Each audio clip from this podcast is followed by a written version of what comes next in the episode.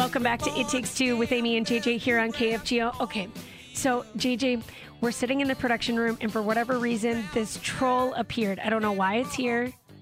It has a Yankees. It's a troll doll. It's the '80s troll doll. Just it's not like a literally- goblin that's trying No. to steal jewels from Amy.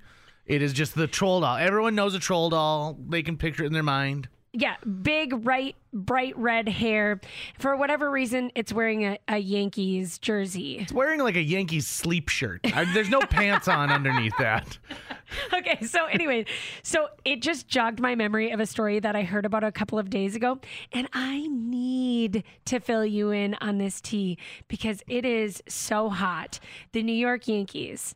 No, I'm not usually excited about baseball, but listen up. I'm excited when I hear that in 1973, we're still talking about it in 2023, there was a wife swap on the New York Yankees. And by wife swap, I mean complete life swap. Okay, if you weren't around in 1973 to know this story, we are going to fill you in because the tea is too hot. Mike Kekich, gosh, I hope I'm saying that name right, and Fritz Peterson switched entire lives, including wives and kids, after a barbecue. It's one barbecue that changes their whole lives. And to take like a step back, okay, so uh, Peterson, well known, highly liked in the baseball community. He was an all star in 1970, finished the previous season with 17 wins. Kekich wasn't nearly as impressive. So left-hander, been bouncing around the league. He had just finished finished up his best career season, going 10 and 13. So he's not super impressive. But both players happened to live close to each other in New Jersey, and so they had things like barbecues together. They got their families together. And hold on, it's actually a sports writer.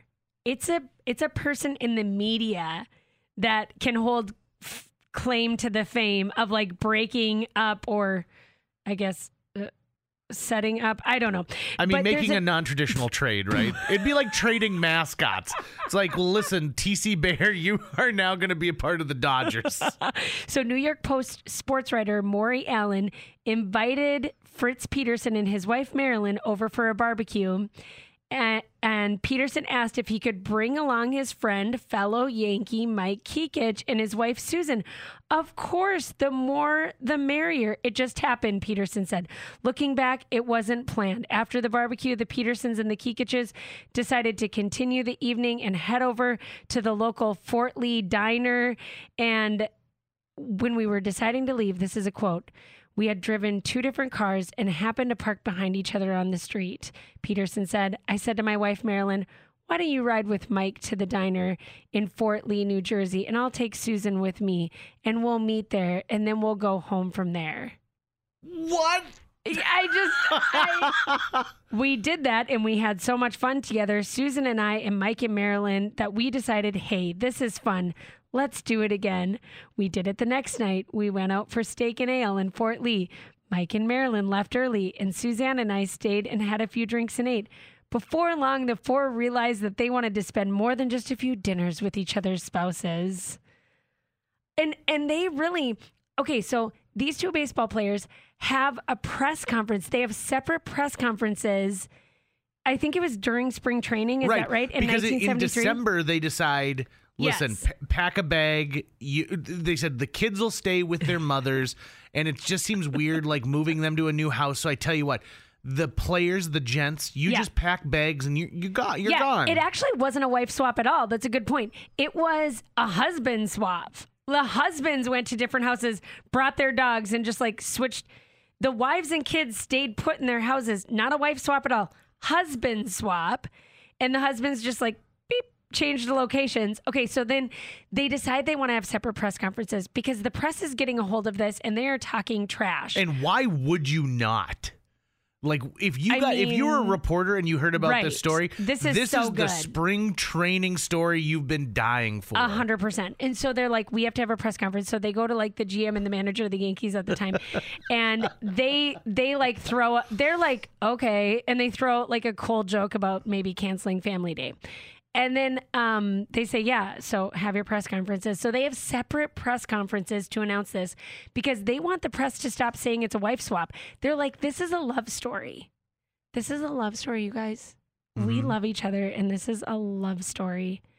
Well, it wasn't really a love story for both couples because Mike and Marilyn ended up breaking it off soon after. Oh. And Fritz and Suzanne, though, still together. Still together. Why aren't people inter- Why aren't people interviewing them?